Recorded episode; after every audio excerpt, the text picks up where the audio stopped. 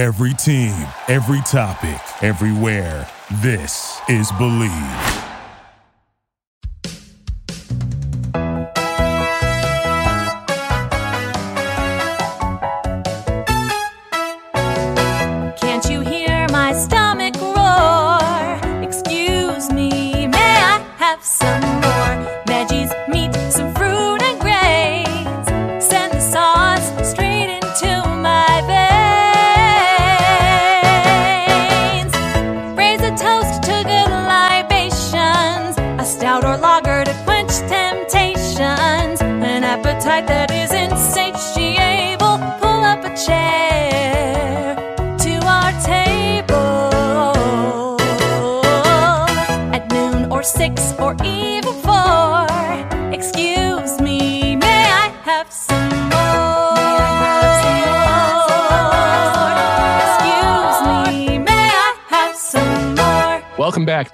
Excuse Me, May Have Some More.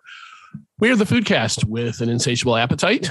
On this episode, we will feature interviews with uh, Master Chef Junior and former Chopped Judge Aaron Sanchez, um, as well as his mentor and part two of my interview with uh, Jonathan Waxman, and our discussion, Christine's discussion with Daphne Oz, who joins uh, Aaron Sanchez on Master Chef Junior this season, and also has her new show, her new syndicated daily show called The Good Dish. But first, say hello to my uh, co-host Christine Struble. I'm uh, happy to hear your voice again after maybe too much of a break. It, it wasn't that long. I, I feel like I always hear your voice inside my head, Brad. But I, it's nice to chat with you again. You know, my daughter works for WWE, which I don't think I've mentioned on the show, but I uh, have mentioned that she uh, edits the show and produces the show for us because she's far more talented. That is very true. She is far more talented than both of us. There you go. So shout out to Madison Kramer for making us sound far better than we actually do. Um, but to the point I was bringing up on uh, WWE, and you, you just made me smile. The sports entertainers in her company um, each have a theme song, some more prominent than the others. And uh, one of their more prominent uh, wrestlers, his theme song starts with the words, I hear voices in my head. I hear voices in my head. They counsel me. They understand. They talk to me. while I'm sure we could do two, three, four episodes on those voices in your head, I think we're probably best served to just gingerly tiptoe past. I, that's fine. You know, at least I referenced something more recent and I didn't say something to the effect of, uh, I smell what Brad is cooking. There you Um, go. You know, it could happen. By our friend The Rock, Dwayne Johnson. Let's turn our attention to the interviews we have for this episode, Christine. Um, each of which we sort of have a recurring theme. Um, and the primary theme that we have, uh, in my mind, is an important one, and that is um, mentoring and mentorship and the importance of um, mentoring and mentorship in the food industry. Our first interview is with Aaron Sanchez, who many people know from his many, many years on Chopped as a judge. Um, he is now featured on MasterChef Junior with Gordon Ramsay and uh, a new host, a new judge this year, Daphne Oz. Um, and before we talk about Daphne, it was fun talking to Aaron, not only because doing so was compelled by my conversation with Jonathan Waxman, part one of which we ran on an earlier episode, part two of which you'll hear later in this episode. And Jonathan Waxman and Aaron Sanchez had a very special relationship. Um, so much, so much so that Aaron, at one point early on in their relationship, asked if he could call Jonathan Waxman dad, and to this day calls him dad. So mentorship and the role of mentorship, mentoring um, in the kitchen and in general in life and in the industry is a recurring theme through both of those interviews that you'll hear. And then in your conversation with Daphne Oz, which will also come up, uh, which we'll hear a little later, you talk about mentoring young aspiring chefs and young cooks and and the people the kids that uh, she and Aaron and Gordon Ramsay work with on uh, Master Chef Junior. So I think it's an important theme. Um, I like that it's a recurring theme through all three interviews on this episode, and I um, I think people will enjoy hearing professionals who have reached a, uh, a high level of success um, embrace the importance of giving back and embrace the role that mentoring plays.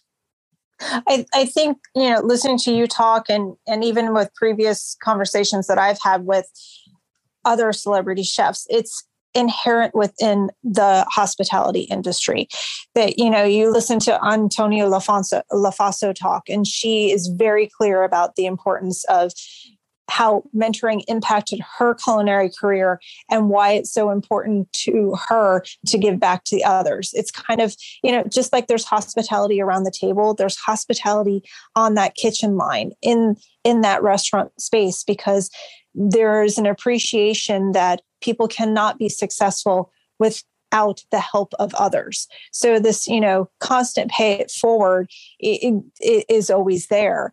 And you know, some of the most successful chefs got there on standing on the backs of others, and then they continued that that idea going forward. So, in the case of Aaron Sanchez, um, who we will hear now, you can see him on MasterChef Junior. And if you are a fan of Aaron's, um, you can also pick up his book, Where I Come From Life Lessons from a Latino Chef, and hear more um, in depth details of his story and his journey, his culinary journey. And yes, we do a, a pretty good job talking about um, portion of it, but you can only do so much in 25 or 30 minutes of a conversation. So I encourage everybody to pick up where I come from, life lessons from a Latino chef. And I encourage everybody to watch Master Chef Junior with Gordon Ramsay, Aaron Sanchez, and Daphne Oz. Um, but in the meantime, let's take a listen to my conversation with Aaron Sanchez. Relating to Jonathan and your relationship with him, when I talked to him, he mentioned that you asked if you could call him dad and mm-hmm. said that he was going to be your surrogate dad. And he also told me that it's much more than just a culinary mentorship, which there's a deeper dive to be had there. Can you reflect on your connection to him and how that relationship has evolved beyond just being culinary? Yeah, yeah, of course. Um, I don't care who you are. Uh, we all look for mentors and we look for guidance, especially paternal and maternal figures. And I'm no different. Um, I saw a lot of very similarities uh, from Jonathan as far as his presence, his, you know, his, um, his, his, his pioneering ways as far as him chasing his dream, and that were very similar to my dad. But I lost my dad when I was 13, so I was always striving for that mentorship. I was striving for that approval and that sort of you know uh, that that that warmth that that a, a, dad can give. And when I met Jonathan initially, when we went to take a trip right after 9-11, we all went to Spain and we had this very epic, uh, you know, two week journey there. And uh, he just kind of cemented himself as somebody that took a vested interest in, in my success, my future, and, and my happiness. And uh, I've never you know, stop needing that, you know, and, and, you know, and people laugh all the time. Like I'll come to his restaurant, Barbuto. I'm like, Hey dad. And everyone's like, yeah, this is my son. It's my Mexican son. And, you know, and everyone's like, well, you have two sons already and you have a daughter. Yeah. He's like, yeah, I know, I know, I know, but this is my other one. And, and I'm not the only one, by the way. He has Joey Campanaro, He has Jimmy Bradley. He has some other chefs that are, are sort of in that same vein that he has mentored amongst many more. He described you to me as being emotional and very bright, and it being very important to you the connectivity with others in the mm. community. And you sort of reference that through the 9 11 trip. Is there, can you expand upon that a little bit? That connectivity and uh, not just with Jonathan, but with others Yeah, I, I mean, I think it's I think it's almost you know. Uh, I'm happy that you asked that question. It's so brilliant because you know people don't realize that Chef Waxman, Dad, was the first really celebrity chef. Uh, his restaurant, Washington Park, I remember coming in there. Um, shit, what was that? 15 years ago, and there he had a photo of himself in a Sassoon jean ad in like 81.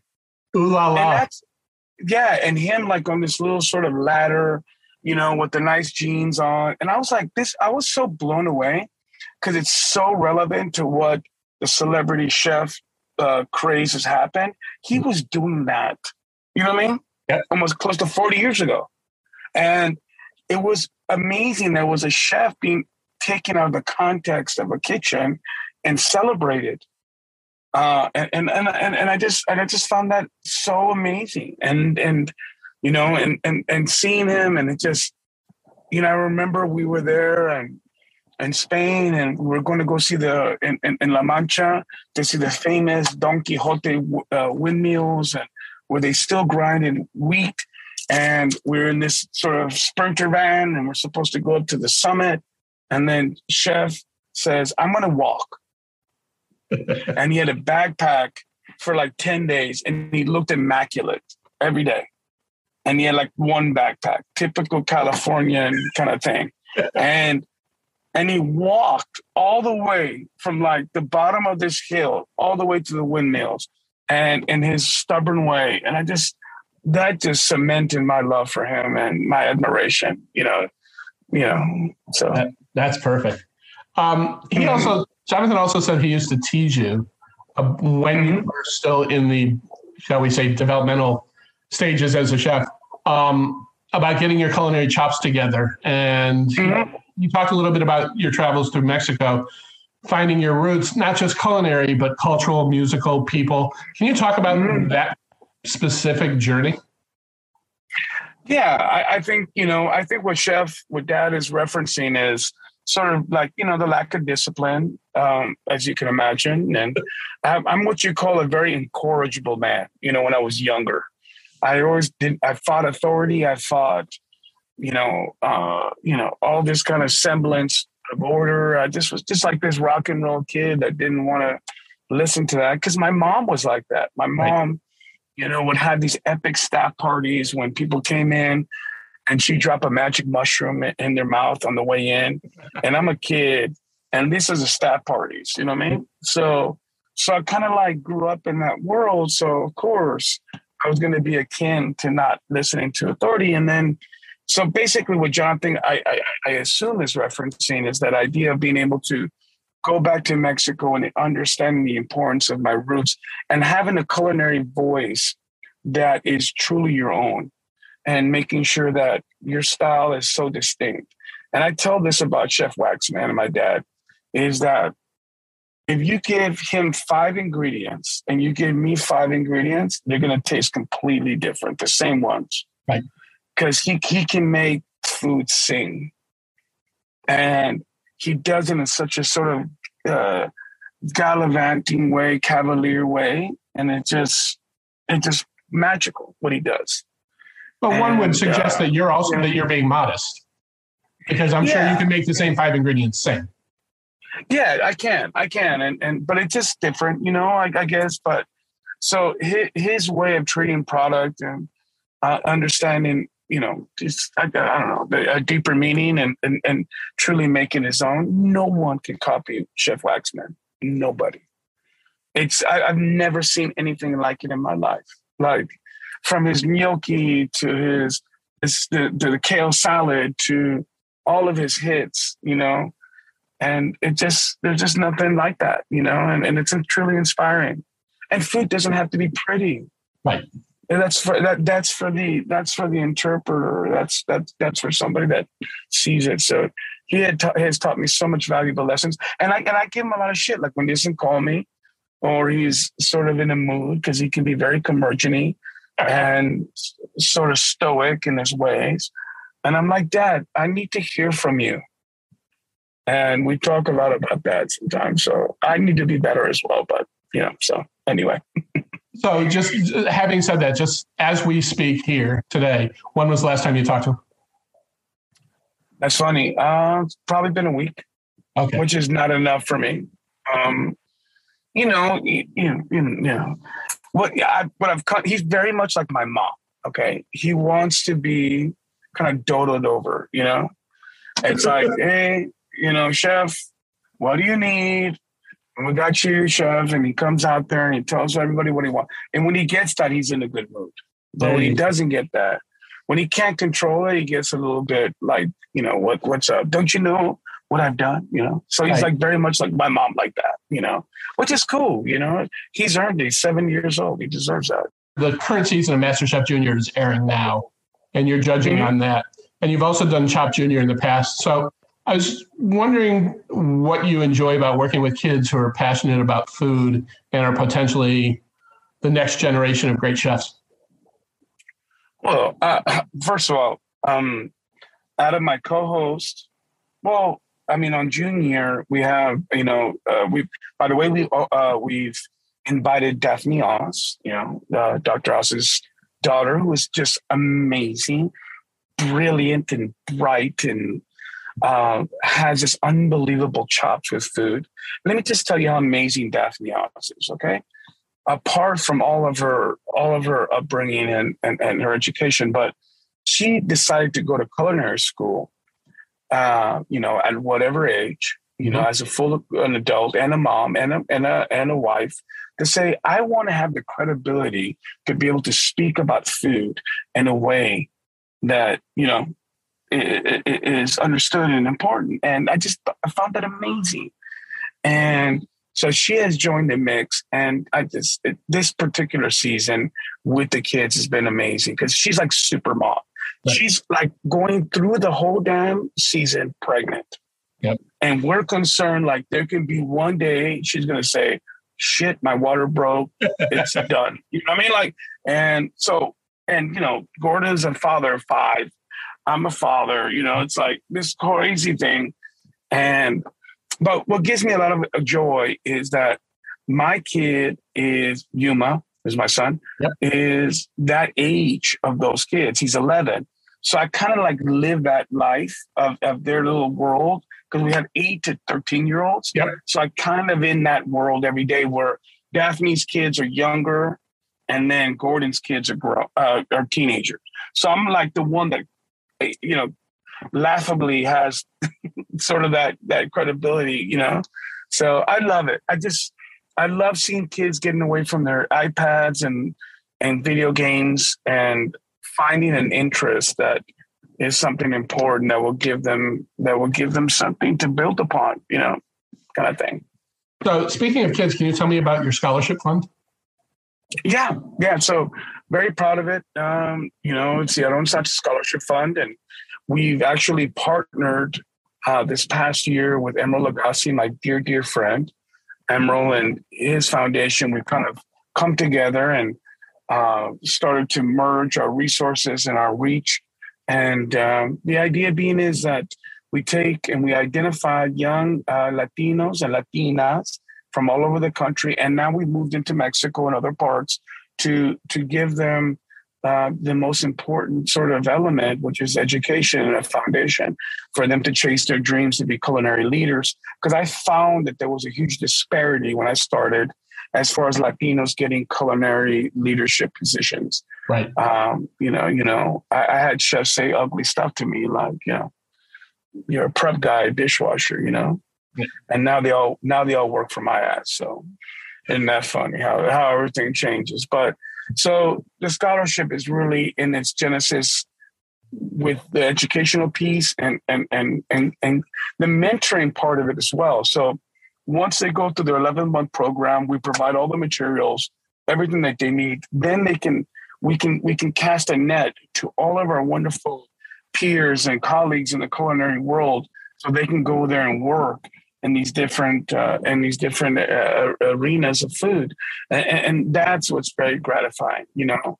Um, and uh, as of right now, we have 12 kids that have graduated. We have four currently in the program, and uh, yeah, we're going to probably do that that another four this year. So, yeah, it, it is just beautiful. It's rewarding, and you know, this industry has afforded me a beautiful life, and I feel like I have to give back.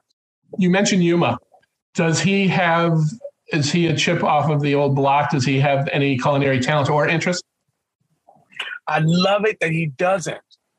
You know, it's funny because I was like, you know, as a father, I was like thinking like, shit, you know, I don't want to tell my kid what to do because I don't, I didn't respond well to to authority, as you can imagine. Yep. You know, there's a great saying in, in Spanish, and it's in my book uh, where I come from, uh, "Life Lesson from a Latina Chef," uh, which I'm sure everybody will pick up from Abrams uh, after listening to your wonderful show. I, we will, we will Um, promote it. Yes. Yes. Um, but there's a saying, there's it's something called amansado, like to, to break in a horse, right? So you have this horse that has all this unbelievable talent and ability, but you it won't let a damn saddle be put on it. Okay. That's me. You know what I mean? You got to tame this beast because it has all this potential and it won't let the damn saddle get on. So that's a metaphor for everything, right? As you can Yep. imagine, right? So, you know, his mom uh, is an artist and plays rock and roll. And so, you know, and I'm a chef. So, you know, he has all this um, beautiful sort of background of art surrounding him. And I told him, I said, you know, I'm not going to ever tell you what to do, but probably the only two things I'm going to ask you to probably do is not be a chef, one, and go to college. Those are two things I'm going to ask you to do for, for your old man. Because I know how many sacrifices and how rough it is to be a chef. Right. It's not easy. It's a very difficult path. And it's not conventional. It's not conducive to a semblance of family and, and order and all that stuff. So I just want it, I want him to sort of find something that he can expand upon his art and all his ability. But um, to answer your question, is he a foodie? Absolutely not. He is a stubborn mofo. He loves like the traditional stuff, like, you know, the chicken tenders, the hamburgers, the pizza, all that. And mind you, he's 11. So my hope is that he's going to start to be more adventurous as he gets older. Good luck with that. Um, Yeah, good luck with that. I have a, I have a 29 year old that you just described in your 11 year old. but you know what? It's all good. I think, you know, the kids have so much information available to them and they make their decisions. And I'm not one to tell them. Uh, but, you know, I, it, it's on me. When he gets a little older, I'm going to take him to Mexico and to South America and other parts of the world where there's no choice. Right. And you're going to eat what you eat. You know what I mean? And Yeah, Yeah. that's the way to. That's the way you'll lead him to the water, and he'll have no choice but to drink. I don't know if this next question is going to be controversial. If it is, I apologize. It's not meant to be. But you left Chopped, which a lot of people, even to this day, even though you're on Fox and on MasterChef, and you've done so much other stuff, and you've achieved pure celebrity chef status. A lot of people know you from Chopped and for Chopped, and you left after eight years. Was that a controversial move? What compelled the decision, or was it just an evolution in what you were going to do and what you wanted to do? Yeah, I mean, um, I mean, just to, you know, so I'll give you a little bit of background. I was part of the pilot, all right, of Chopped. Okay, so I remember doing it, and I think it was me, Sue Torres, and Rocco DiSpirito, if I'm not mistaken. Okay. And we and we did it somewhere. I forgot where in New York. And so I was part of the evolution of the show, right? Um, and, and, you know, you can argue, you know, that like anything else, you have to have diversity and you have to, you know, have enough sort of uh, boxes checked. I would imagine.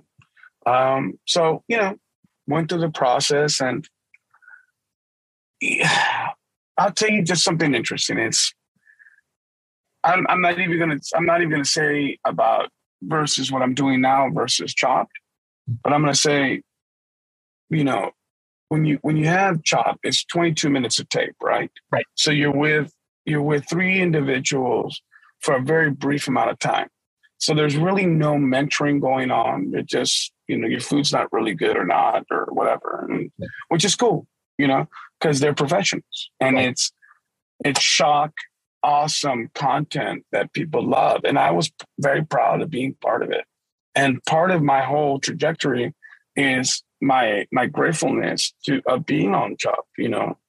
Um, but the only difference is, and I'm not saying one's different from the other, but on MasterChef, you know, we spent six weeks with them, you know. So whether you're, you know, whether you're, you know, kicked off third, fourth, fifth, sixth, eight, you still have learned something from us because Right. we spend valuable time with you. You know what I mean? Yep. Totally. So you're being met, you're being mentored and you're taught lessons through that process. And uh and the awesome part is that, you know, I'm an employee. You know, like Gordon Ramsay's my boss. I, I was just that. to say, Gordon Inc. and I love being an employee.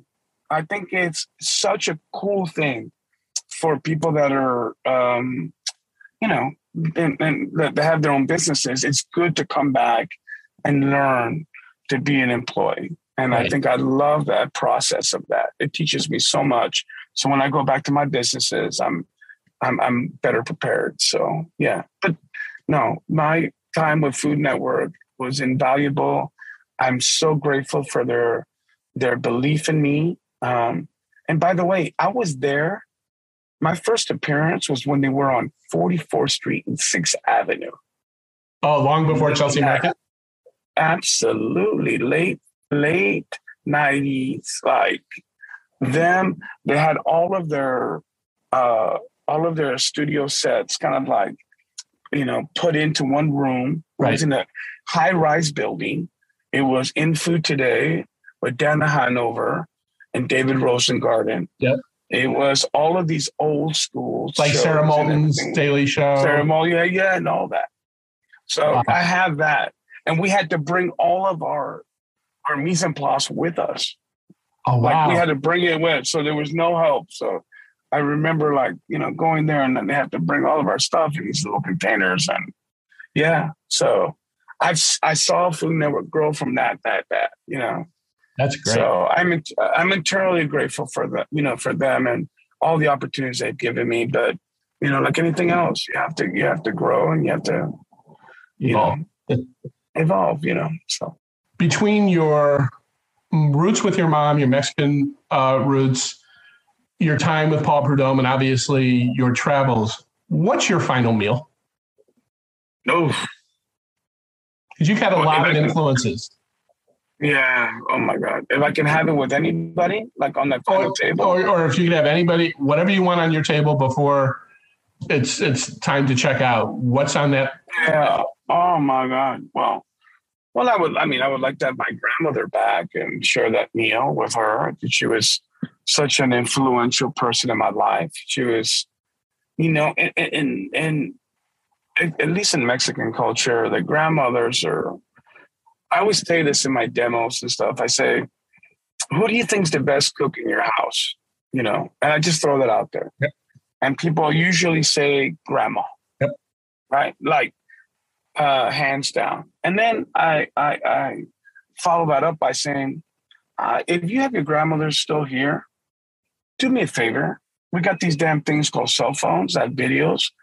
Film them uh, cooking. Yep. And ask them questions. Trust me, you'll be so rewarded with that, right? And I tell everybody that, and they're like, wow. And then I say, why is grandma's cooking the best? And they're like, oh, oh no, the experience. I go, no, because grandmothers are never in a rush. You ever see your grandmother move fast? Hell no. Nope. So that that stew in that pot has all day to work and develop flavor and layers and layers and layers. And that right there is what makes it so special. So um yeah, so grandma would definitely be there. You know, at the end of the day, uh, I like cooking things that are not Mexican. So I love a whole roasted chicken, preserved lemons, garlic, uh, half a uh, half a head of garlic cloves, tons of thyme and aromatic herbs, a beautiful sort of seasoning on the outside of the bird, maybe a little bit of sumac and something fun like that, and then something very simple like uh, and, and honor that, you know. So, You didn't you didn't mention uh, Jonathan Salsa Verde with that bird. Well, yeah, with the salsa verde, of course. You know, but he, he, he gets a he gets a damn enough uh, enough club with that damn salsa verde. Oops, And sorry. I, I, I, if you knew how easy that well, it's not easy, but it, you know, how did he do it? Well, he seasons a damn bird overnight, you know, with salt. You know what I mean? Like pepper, salt and pepper. I'm sorry. You know what I mean? So, Yeah. so if uh, you if you if you ever concerned with some kind of magic or Houdini shit that he's doing, it's not that case. You know, it's like There's no magic wand in the Barbuto kitchen. No. Yes, there is. It's him. He It's is him. the barbu. He That- is. I mean, yeah. It's just like that seasoning, that seasoning, and understanding. And here's the other part I want all of your listeners to understand is farm to table is not a novelty, knuckleheads. It's a responsibility. It's been kind of happening from the day, from the beginning of time. Right. So when people say, I have a farm to table restaurant, I almost want to laugh. And the other one that makes me laugh is a, a chef driven restaurant, as opposed to a dishwasher driven restaurant. Like, what Right. the hell does that mean? It's like, no, you have a responsibility, get the best ingredients closest to you and manipulate them the least Right. and make them sing. That's all you need to do, you know. And Jonathan, you know, my mentor, one of my mentors, is really did a good job of doing that. And I think you asking me this question says a lot, you know. And I thank you for that. And I thank you for understanding who I am as a cook and as a person, because you're not, you know, you know what I'm about, you know, Absolutely. and who's around me, you know. So I Well, I appreciate, appreciate that. Thank you so much. And thank you so much for taking the time today, Arona. I, I can't tell you how much I appreciate and how much fun this has been for me. Oh, Brad, stop it, man. And here's the deal you can have me anytime you want, and I'll come back and do it. And it's finding a cool topic to talk about. Like, I think what would be neat is to talk about uh, the regional Mexican uh, influences all over the country. Like Chicago, for instance, being uh, the distributing point where all Mexican ingredients go around in the north, and then Houston being the one in the south. Like, we can talk about how ingredients move around. You know what I That mean? would that would be a fascinating conversation. Yeah, yeah, yeah, yeah, for sure. So I- I'm I- here. Oh, it's to say I'm not, and I'm not. I'm not going to go into it now. I would save that for the next conversation. But when I see somebody that's attached to almost legendary status, you mentioned Chicago, a Rick Bayless doing Mexican food, or Well, I love. I bow my head to Chef Rick. I bow my head to him. and then I You know become what? Oh. I'm sorry, Brad. He just he is so special because when a gringo does Mexican food, he approaches it from a pure standpoint. Right. You understand what I'm saying? Like as a Mexican, I don't go out and eat Mexican food unless my family cooks it. See what I'm saying? Yep. You know what I mean? Like I don't trust people's other Mexican food unless my family's making it. And but like he has done something so special, so special. He is a purist. He attacks the food from a way of just understanding and tradition. And it just, I mean, just amazing. And I applaud Rick Bayless and Diana Kennedy and all of these chefs that are, are from not Mexican uh, backgrounds that celebrate our food. So I, we, you know, I'm eternally grateful, you know, to promote our shit, you know. we're, we're going to have to do a deeper dive on that next time we talk. Yeah, yeah, yeah, absolutely, Brad. That'd Well, you know what? You're you're a scholar and a gentleman, and I appreciate you. And thank you for having me. And we're back. I hope you enjoyed that conversation with Aaron Sanchez. Um, I didn't mention it before we ran the interview, but I really enjoyed being able to ask a question I've always wanted to ask. And oftentimes we don't get answers when we ask questions like this. But um, mm, Aaron Sanchez was on Chopped for many, many years. And most of the judges on that show, whether it's the Scott Conants or the um, Marc Murphys or the Alex Guarnaschellis or the Amanda Freitags, are still there. And yes, they all do other projects and have, many of them have restaurants too, but Aaron moved on. And so when I asked him about leaving Food Network and leaving Chopped after so many years, um, like it, I really appreciated the, appreciated the fact that uh, he was willing to share his thoughts on transitioning away from the network and away from the show and and moving forward and working with Gordon Ramsay. So um, hope you enjoyed that as well. I should also mention I did uh, tell you the name of Aaron's book leading into the interview. I should also add if your travels take you to New Orleans anywhere in the near any any time in the near future, you can also visit Aaron Sanchez's restaurant, which is called Johnny Sanchez in the I think it's in the warehouse district in New Orleans. So um hope you enjoyed that uh, comprehensive conversation with Aaron Sanchez. Well, hold on, Brett. I have a question for you. Okay. So I would probably be up for going to Johnny Sanchez, Johnny Sanchez in New Orleans. Um, I, I was just curious, did Aaron offer to, you know, create a tattoo for you at his tattoo shop? No, I didn't go down the ink road, being that I am uh, devoid of any on my body and have no plans for that to change.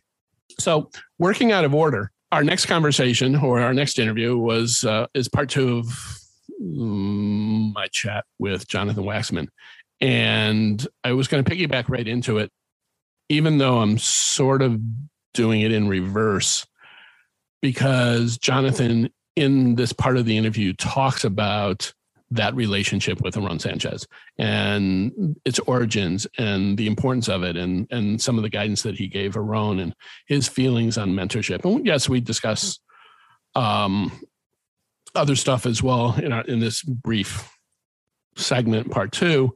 Um, the other thing that we do discuss, which which is always interesting for you and I, Christine, when we when we do these episodes and do the interviews, we feature chefs and we talk to chefs, and many are known for a specific restaurant. Um, in the case of Jonathan Waxman, it's Barbuto in New York, or when you talk to Wolfgang Puck, it's Spago in California, in LA.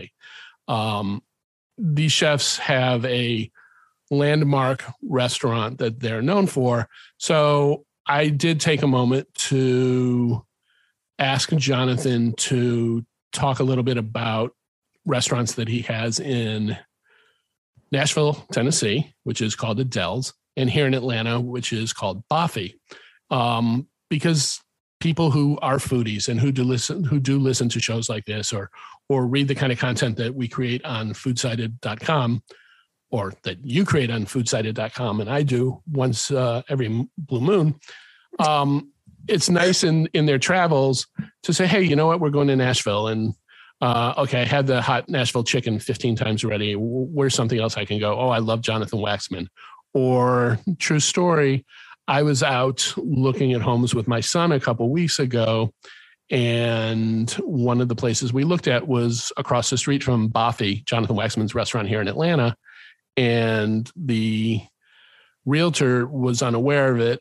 And I mentioned it to her, and then it's Jonathan. Oh, I love Jonathan Waxman. I'm going to have to go there. I'm going to have to make a reservation during the week so having these regional locations by these well-known chefs scott Conant has a new restaurant a new italian restaurant opening up uh, here in atlanta any day now. Um, it's fun to talk to the chef about those um, outposts of their empires and, and their operations and hear them talk a little bit about the city and the roots and their thoughts on that. And so that was a fun part of the conversation with jonathan well, those type of things are really important. I mean, having it now, what when you see so many chefs that have become more of a personality, they're no longer that person hidden back in the kitchen on the line. You want to have that connection, which is why you know it's not just a restaurant in New York City or LA or even Las Vegas anymore. It's across the country. And and Jonathan Waxman is a great example of not only just having the restaurants but also having other events that kind of pull people together. You know he did a food and music festival because he's very much into music and music kind of inspires him in the kitchen. So that kind of connection is something that's showing more of that crossover between food and culture. Even if you look at um, you know, recently from Top Chef Kwame, he is doing, you know, a family inspired food festival bringing together people and culture. And even the most recent announcement that Carla Hall uh, did her partnership with Pepsi, where they Pepsi created an app just for people, kind of like what you explained, where hey, I'm going to another city, and maybe it's Dallas, maybe it's Houston, maybe it's Tulsa, Oklahoma, and I can go to this app and pull up some chefs, some restaurants that could use some support, whether it's a women owned business or a black owned business. But people are becoming more thoughtful that when they choose to go out and have dinner, it's at an establishment that has some type of personal connection to who they are. And I think that's what has made being a foodie or a fan of food so accessible now for so many people? Most definitely. I mean, uh, it it it's you know it's it's a people those those chefs and and that you like you just mentioned with the Carla Halls and the Kwame and stuff. Everything is now within arm's reach of many. I won't say most because there's still some uh, areas of the country that are not as accessible to cities and locations where they can get to stuff. But that's exactly the point that these people and their food and their businesses are now sort of like tentacles reaching out all over the country and, and it just makes it so much more accessible and makes it so much more engaging to be a foodie Absolutely. And and it's, you know, fostering a conversation and a connection between people and and groups so that maybe hey, you know what? Just because we may not have grown up the same way or have necessarily the same beliefs, we can find some commonality out there and oftentimes it can be around a table. Yeah, because you don't want to eat on the floor you know, I, I have never was really into that. The, the, I don't like the picnic thing. Sorry, National Picnic Month. Um, I want a table and some utensils. N- n- put away the blanket and the basket. It's not my vibe. So let's take a listen to part two of my interview with Jonathan Waxman, which uh, again discusses the origins of uh, his close relationship and special relationship with Aaron Sanchez. And if you are in New York, or Atlanta or in Nashville, Tennessee at some point in the near future. It's, you know, summer is upon us and people are getting out and about again. Um, in New York City, you can go to Jonathan's flagship, which is Barbuto. And he also has a restaurant in New York called Jams. And then if you're here in Atlanta, you can go to Boffy, or if you're in Nashville, you can go to Adele's. Um, let's take a listen. Part two of my conversation with Jonathan Waxman. You're revered by a who's who of other chefs who've achieved celebrity chef status of their own, many of whom talk about the role you played in their culinary lives. One of those chefs that everybody knows is Aarón Sanchez, who you have a very close relationship with. Can you talk a little bit about him as a chef and specifically your role in mentoring him and building that relationship? Well, you know, it's, it's funny. I first met uh, Aaron when uh, he moved to New York with his mom and his twin brother uh, in the uh, mid early 80s. Uh, Zarela Martinez wanted to, she had a catering business and um, a whole sort of culinary, you know, uh, grouping in El Paso, Texas. And she got lured to New York uh, to open up uh, a restaurant um, and called Cafe Marimba. And I remember going to her house in, in the Upper West Side and meeting these two young kids. One of them was Aaron and his brother Rodrigo. And uh, then later on, I would see them. I mean, Aaron was actually working in Marimba as a young kid. Could you imagine that? Um, his mom was having him work in pantry. And over the years, you know, we see each other at different, you know, events and stuff. And at one point, I don't actually really remember. I'm I'm sorry. It, my my memory is foggy in this. He um, he lost his dad uh, a number of years before, and uh, was kind of a single mom that was really having to run a restaurant, take care of her kids. It was you know I, I really admire Zarela for doing this, but Aaron sort of said, you know, you know, do you mind if I can call you dad? Uh, and uh, I said, okay. um, this is before actually I had children of my own, and um, I was a little embarrassed by the whole thing. But I think what he was trying to do for our relationship was he was trying to cement something that he felt very passionate about. And Aaron is an incredibly um, uh, emotional and bright human being. He loves the connectivity between between all of us. Um, and he kind of said that you know I was going to be a surrogate dad, and so it's it's more than culinary uh, as as a mentorship. And along the way, he had this this restaurant in, in, the Lower East Side that I used to go to all the time. He used to operate with his sister, and it was it just uh, the most hysterical thing. Um, but I would go there and I would talk to him about, you know, this maybe you could do this a little bit better. And I was really not very um, specific on what he should do, but I always would, would tease him about, you know, getting his culinary chops together.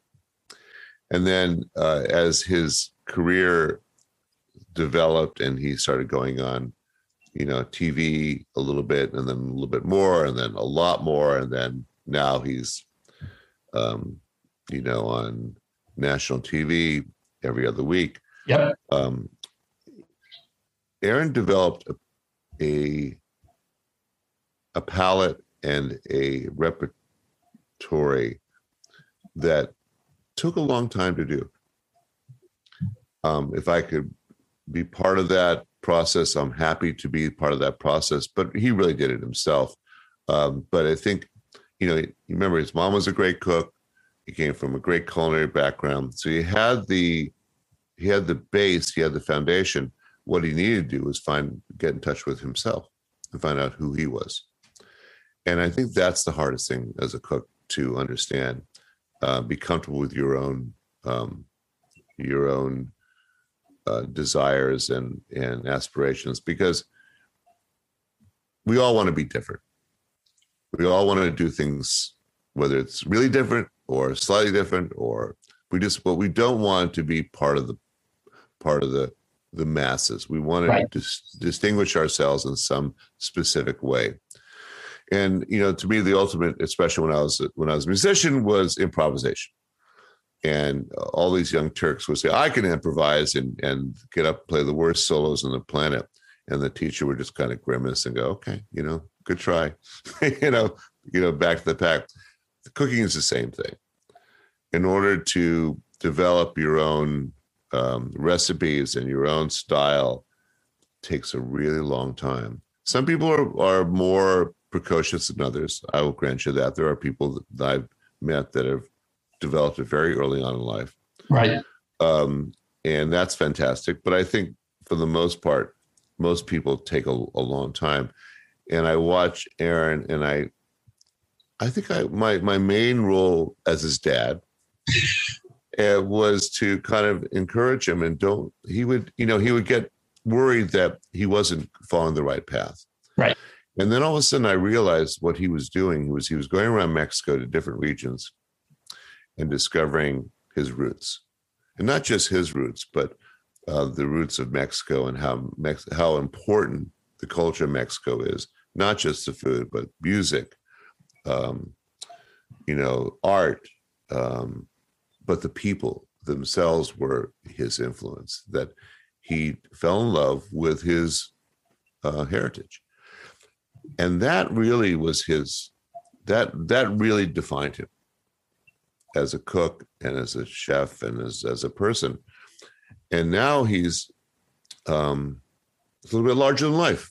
You know he's and i love that. I think that he's able to be uh, a personality on tv but he taps into that um, foundation that his mother provided, his culture provided, um, and then his friends like me helped him, um, nudged him along, but he he blossomed, and that to me is the ultimate expression of a chef. That has to be extraordinarily gratifying for you. Well, it's you know every time I see him, it's it's. Uh, he was in town last week, and he mentors he mentors kids now from um, high school and college to go into the culinary arts, and he started a foundation, which I applaud him for doing so. Right. Um, and he's very proud of that because he knows how hard it was for him. He went to Johnson and Wales, you know, how he had to, he worked for, he worked at Paul Prudhomme, he had worked at other restaurants. Uh, he knows how hard that process is. If you can give people that um, show talent and show desire and show uh, a little bit of fortitude and give them some money to afford to go to school, isn't that a great thing? And that's what he's trying to do. Thanks again to Food Television and your household name status and the huge number of people that call themselves foodies from around the country. People will now plan a trip to a city to dine at a chef's restaurant or multiple chefs' restaurants, obviously, um, Barbuto in New York City included. But for people who are un- less familiar with Adele's in Nashville and Boffy here in Atlanta, where I am, can you cast a wider net and talk about those restaurants and, and why they should visit Nashville and, and visit Adele's and come to Atlanta and visit Boffy among other restaurants? Well, and that's the thing that's so nice is that, um, you know, New York is not the center of the world. you know, um, Don't tell that to any New Yorkers. No, no, they all know that. Um, but you know, I think you think about Nashville. Um, you know, it's really become almost the music center of the world, and uh, you know, what better place to have a restaurant? You know, because food and music to me are obviously synonymous, and I think um, I'm very lucky that we have a great location in Nashville. I think that there's an incredible, um, enthusiastic, you know, local crowd and now Nashville over the last 10 years has become one of the greatest tourist attractions in America because of music, now food. Um, but also it just it's a fun place to be. You know, the honky tonks on Broadway, uh, you know, the the beautiful countryside. It's, it's just an amazing place to be. Uh, and the weather is great. Um, there's, there's just nothing wrong with Nashville. Uh, Atlanta, which is an older city, which has more cultural basis than a lot of places in the world, um, equally has a lot of um, important things that that people gravitate towards. Um, and you know, it's funny when I was touring Emory College and my son, he didn't actually end up at Emory. Um, but I was very thrilled with Emory. I thought it was like terrific. I, Yep. I would have been happy to have gone to Emory. Um, and we and you drive around. Um, you know, I I had known in the years before Buckhead and other parts of little different parts of Atlanta, but owning um, Boffy allowed me to sort of see Atlanta as a very diverse place. That um, there was different neighborhoods, there was different um, cultural centers. Um, there's great museums. Obviously, there's great music. There's great sports, um, and people just love food in Atlanta. I, I always knew this. I always felt that there was a big food culture, and I had been going down since the early '80s. Um, and you know what's happened is that the whole southern, um, you know, food scene, you know, really burgeoned in in At- Atlanta Right. um, you know, I mean, Steven Satterfield to me is is is a national gem. Um, I I think that, um, and there's other chefs that I can mention that are equally as you know, exciting and wonderful, and they've created a new uh, landscape in Atlanta that um, I think really has elevated everything in Atlanta, and and you know, I, I have to tell you, I get better fish in Atlanta than I get almost any place in America. Yeah, I get um, great, great produce. Um, the it's because it's a mild um, uh, temperature wise. You get a long, much longer growing season. In New York, it's hundred days. right. You know, in Georgia, you have the benefit all of of the coast of all the different you know counties, all producing different things. And I have to tell you, is there's nothing better than a, um, a peach from Georgia. So, um, you know, I think that um, you know it's it it's a great place to have a restaurant, um, and I'm I'm very lucky to have restaurants in Nashville, in uh, in Atlanta, and I have two in New York. I have jams in, in one hotel and Right. uh, Barbuto. Welcome back. I hope you enjoyed uh, part two of my conversation with Jonathan Waxman and hearing him reflect on his relationship with Aaron Sanchez and uh, talking a little bit about uh, the regional attraction of opening restaurants in Nashville and Atlanta. Um, Christine, before we get to your conversation with Daphne Oz, um, having nothing to do with anything, sort of like the the hot dog theme, the hot dog conversation earlier in the episode. I became aware of something today, also tied to a sporting event, a summer sport, um, that I just had to get your thoughts on because you do a lot of um, alcohol related interviews and product releases and articles and stuff. And it's definitely not my terrain, as we all know. Um, as we record this, we are a couple days away from the first round of the PGA Championship in Tulsa, Oklahoma, um, at Southern Hills Country Club. And what has caught my interest, other than the golf, which I love, the players themselves, these you know millionaires and billionaires in some cases, um, well, that would be Tiger Woods.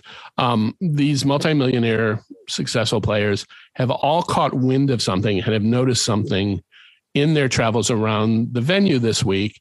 And when I heard it, I sort of stopped in my tracks. I'm like, okay, this is something I have to ask Christine about and get her thoughts. If you are at Southern Hills Country Club this week, uh, whether for practice rounds or the tournament itself, Thursday, Friday, Saturday, or Sunday, and you want a Michelob, was it Ultra? Is that a Michelob Ultra. Okay. a Michelob Ultra at Southern Hills Country Club this weekend? It is going to cost you eighteen dollars. Discuss. Eighteen dollars. Does it have a uh, Koepka on it too? Because he's sponsored by Michelob Ultra. Uh, Maybe that's like a whole thing. I'm thinking a guy in a tuxedo and white gloves should show Oh. up and, and do the pour for you and then uh, towel you down afterwards and, and lay you down for $18 for a Michelob Ultra at the PGA Championship in Southern Hills this week. And I don't drink. So I don't I don't know, but I know when I hear an $18 beer that something is wrong here.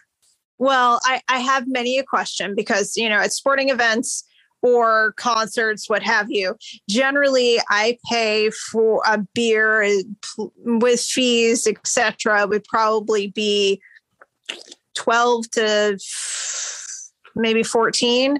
You go to a theme park, it's normally right around 10 to 12 for a beer. So 18 is a little high. I'm assuming it's a one of the little high. well, so if you saw this week, um, there was a whole controversy uh, that has been well publicized a year ago at uh, Port Authority airports in the tri-state area, LaGuardia, JFK, etc.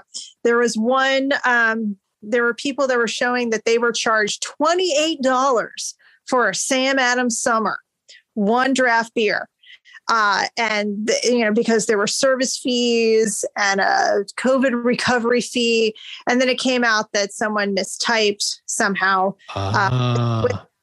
So, but you know now there's a new rule in place where you can't be overcharged for a beer. So I don't know. I I'm I'm I'm a little surprised that they're getting away with 18 bucks a beer. I maybe it comes in a special glass, kind of like the two grand or however many thousands of dollars mint julep that was served at you know Churchill Downs. I would be inclined to say it's more just like a tall boy, standard old vessel. If, if it's an aluminum can, regular one that you could buy what a, a 12 pack at your local grocery store, someone's probably going to have a flask in their back pocket because or be running back to the masters where they can get their pimento sandwich for a couple bucks. I thought it was crazy. And actually, at the Masters, I should add, um, you could get an imported beer or a domestic beer for five bucks, and a Yeah. cup of coffee for a buck fifty. Well, it's got to be something to th- something strange there if they're actually charging eighteen dollars. There, there's something off. And and truthfully, by the time they tee off on Thursday, I'm betting money that the price is going to come down because th- that that's not that can't happen. All right, I'm gonna, I'm gonna have to do a deeper dive, and and we're gonna have to remember to revisit this next time we uh, convene to record our next episode because I just I was appalled by that and I don't even drink. Well, you know what? I'll even add, I'll reach out to the Mich Ultra team and see if I can find something out for you if that's re- truly is the case. Sounds good. But not even be in charge of it. It's probably a venue thing. It's like anything that you go to a sporting event. It has to do with whoever's in charge of the venue and what they price. The nice thing is, Christine, that your conversation with Daphne Oz and this entire episode doesn't cost our listeners a penny. So they can pull up the beverage of their choice and hopefully they have one handy. They can sit back and, courtesy of us, totally gratis, they can now listen to you discuss Master Chef Junior and her new show, The Good Dish, uh, with Daphne Oz. And if you're looking for a cocktail, she has a great one that's a skinny margarita that she did last uh, summer. So go look for that one. It'll go perfectly with this conversation. Here we go. Here's your conversation with uh, Daphne Oz. I was curious, what drew, drew you to join um, Gordon Ramsay and Aaron Sanchez uh, as as one of the judges for the new season? Oh, I mean, what drew? I mean, I I am by nature a very a lover of competitions. I think they're really fun and and and incredible to see people like thrive in those intense environments. And this just looked like the most fun. Um, you know, incredible kids, incredible chef, you know, young competitors and contestants. And I and um, and to do it in a way that uh, that really fostered that passion that they came to the show with, fostered that joy and that willingness to try new things that they came with, but helping them get so much better over the arc of this season um, was always really, really just exciting to me to get to be a part of. Well, you know, looking at these kids that we've seen over the the various seasons, they have a tremendous culinary talent at a very young age. Was there anything that really surprised you? Because I mean, you've been around the culinary world for a while. I'm, I mean, I remember you on the Chew. So um, th- we don't. I, I mean, I look at my kids and I don't think they can cook, but they can't cook like that.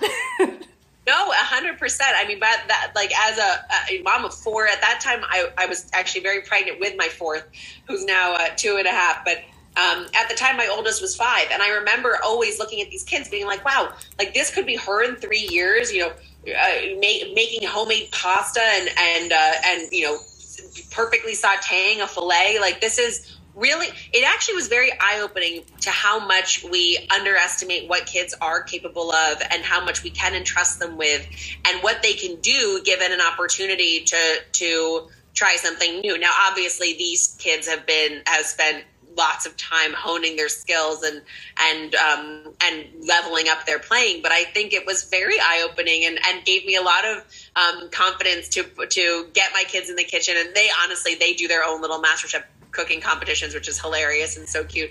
But uh, but to get them to feel from an early age that confidence and that joy around cooking and that um, self sufficiency of being able to make something with their hands, which we know kids love to do.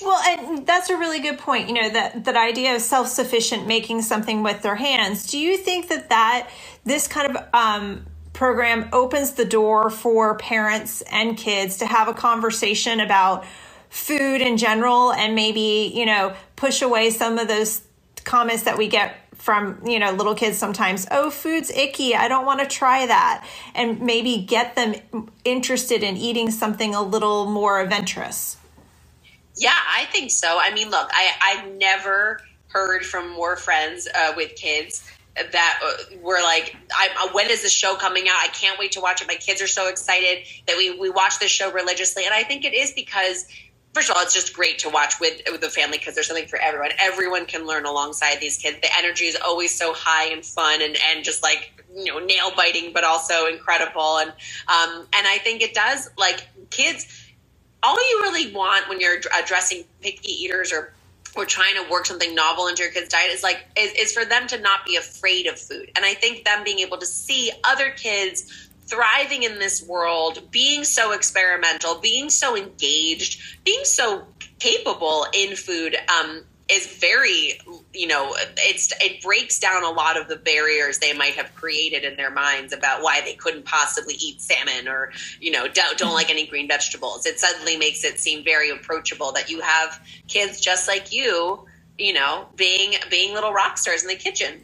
Well, and you brought up a really good point that at the heart, while we know it's a competition and it showcases food in a in a fabulous way, but at the heart of it, there's some fun and and just kind of you know like letting your guard down a little bit. So looking at the breadth of the season without giving away any spoilers, of course.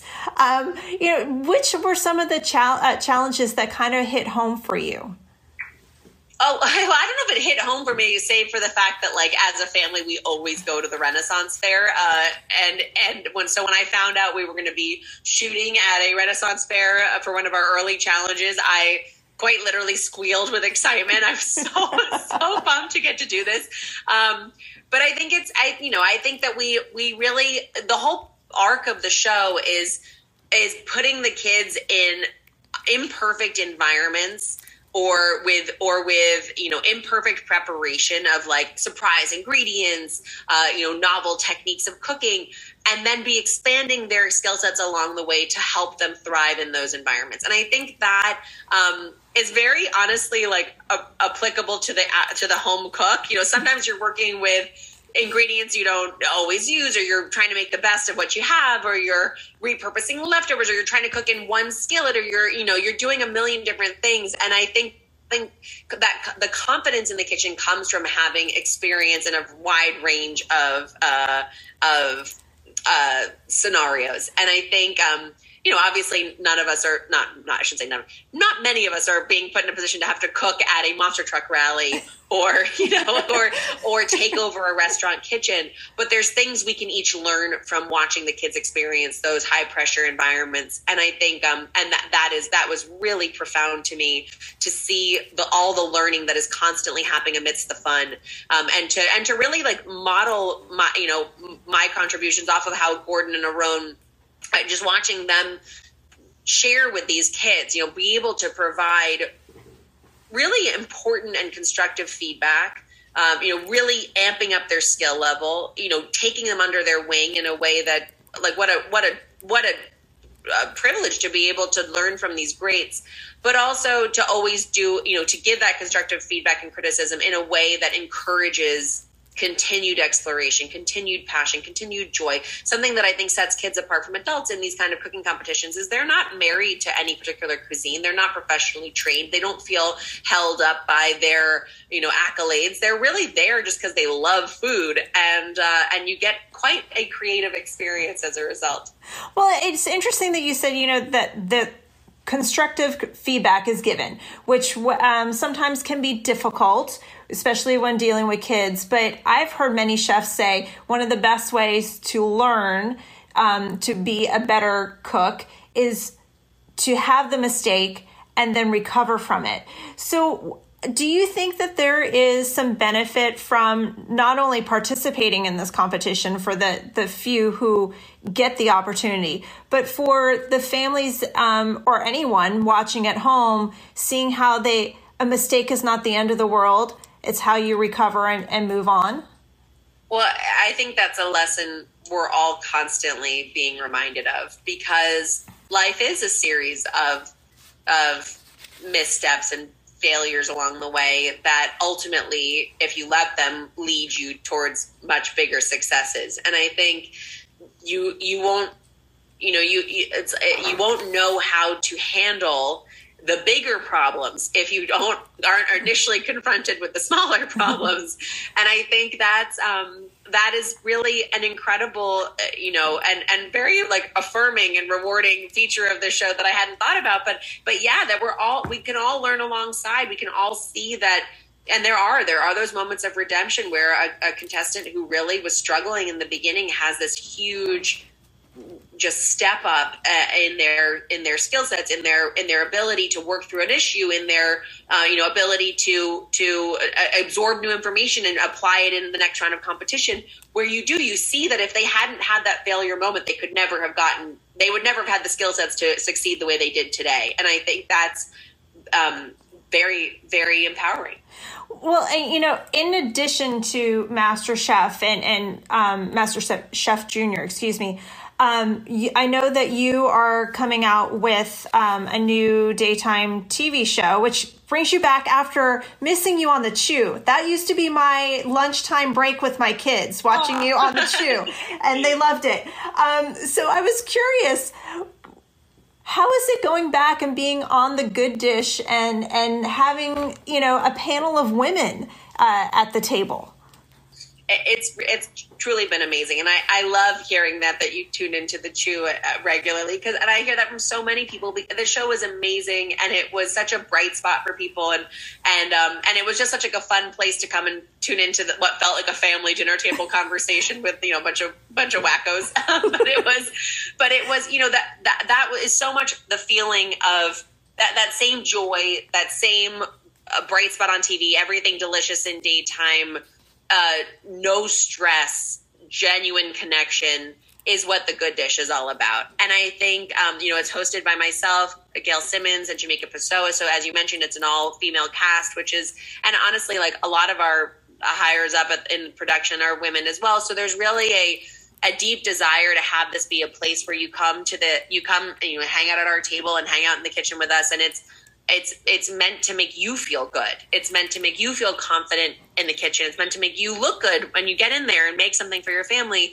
Um, and we are covering food as, as sort of the, the main filter and the main lens that we're looking at the world through and always answering the question what's for dinner which we know is a constant stress in people's lives of just like what am i doing tonight after a long day to, to get dinner on the table but as three busy moms and working women we're also covering fashion and beauty and life advice and ch- uh, motherhood and um, and i think that's really uh, just a, a, really rewarding conversation to be a part of. And I love, you know, we, we obviously do a lot to get the show made. It takes a lot from us. It it um it is a it is a a, a wonderful but uh, intense experience and the most rewarding incredible thing we hear every day are from viewers who are just like i I feel I felt like I could try something because I watched you guys make it and I made this meal. My family loved it. Like it made me feel so good.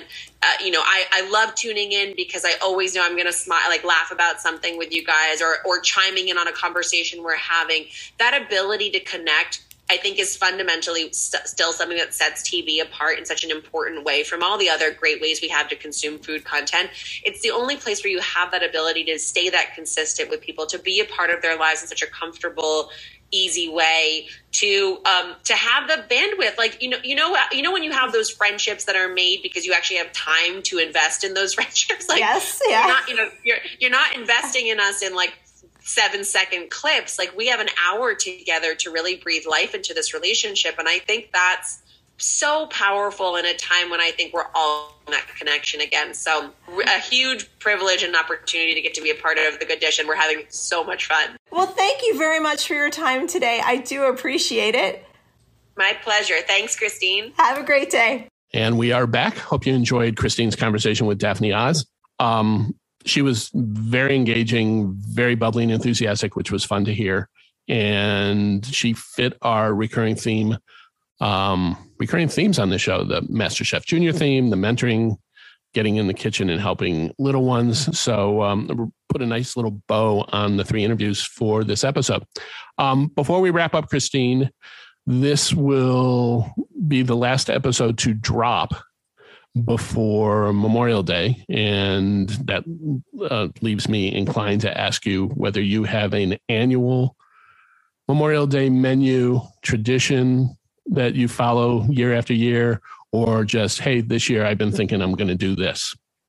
Well, for the past couple years, shockingly, we've had a swim meet. But this year, we're choosing a different route because, well, the kids are getting older, and I have decided that we don't need to spend 24 7 at a pool. So, uh, one part of our Memorial Day weekend is going to be spent seeing Paul McCartney because, you know, my kids should see a rock and roll legend before he can't perform anymore. And then we are actually hosting a Memorial Day party for uh, everyone. Uh, while the menu is not quite set yet, I my guess is in addition to like brats and some hot dogs, uh, because there are children out there who aren't like mine and don't aren't adventurous eaters. Um, I think we are either going to do uh, a smoked brisket on um, like a Texas style bris- brisket on the big green egg. Uh, then we'll probably do like a pork loin too, and maybe um, some smoked chicken breasts or uh, even a turkey breast. You know because if you're loading up the smoker you and you're going to be cooking all day long because it takes what 12 hours to do a brisket Mhm. you load it up with some food. Basically our our holiday celebrations are meat meat and more meat. Uh you want a vegetable? Bring your own uh that's kind of how it works in our uh, on our holidays Is this a Struble Family Memorial Day or is it the Flintstone Family Memorial Day? well it, it it's the uh I don't have the gigantic bone, and it's not going to So make the You're not going to make Brontosaurus burgers? Uh, no, not not exactly. But we um It's a lean beef, a lean meat. That that is true.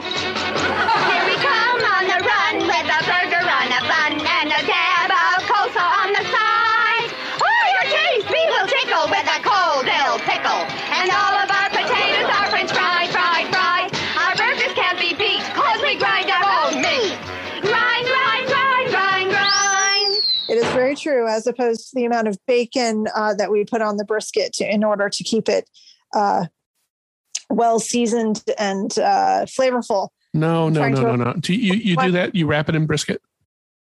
We do we we layer one. I mean, you wrap it in bacon. yeah with the top the what when we normally do our brisket we will trim the fat off of one side of it then layer that side with bacon so that the renderings go in and keep it um tender because i'm avoiding a particular word with that starts with m um, that i hate and Moist. Thank you, Brad. Uh, so you, you kind of do that, and that that helps so that you don't have all those extra fat packet pockets when you slice into it. And that's just something we found with the big green egg that works well. Um, but we're we're looking at having you know neighbors and friends over, so it'll be a smorgasbord of meat. Okay. So, so when we when we get together again on a next episode, hopefully the next episode, if we remember, and I will try to remember, we need to discuss this whole wrapping good meat in bacon because I have definite thoughts on that that we won't get into now. And I also am very curious, and I think it could be a fun conversation when you invite people over, whether it's a meal inside or a cookout or something like that for a holiday like this. Um, I think it can be very amusing and is often very amusing to hear and discuss and make fun of. And if none of your friends listen to this foodcast, uh, poke fun at um, what kind of food people bring when they come to your house. So those are two topics we're going to have to explore. We don't have time to do that today on this episode, but we will get back to it because I find both of them very entertaining, and I have a strong opinion on the bacon, and I have a strong curiosity on what your uh, guests are going to bring for Memorial Day. So make a mental note, Christine. We've got to talk about both next time. I, I will. So now I'm adding bacon to my list of things that I need to send Brad. No, I love bacon. I could eat bacon three times a day.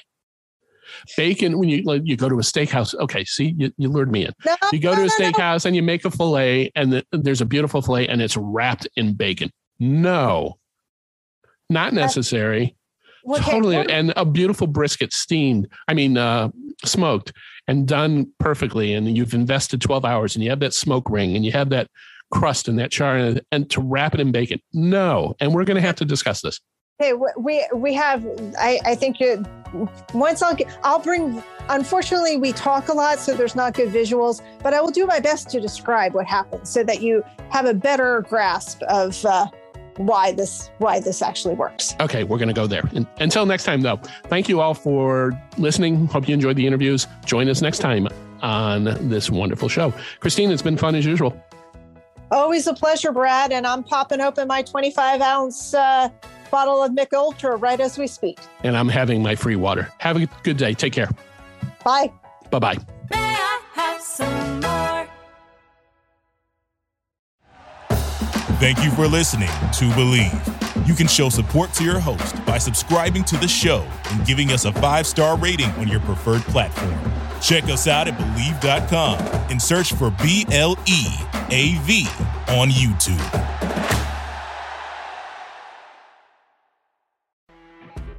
You know, when you're listening to a true crime story that has an unbelievable plot twist that makes you stop in your tracks? That's what our podcast, People Are the Worst, brings you with each episode. I'm Rachel.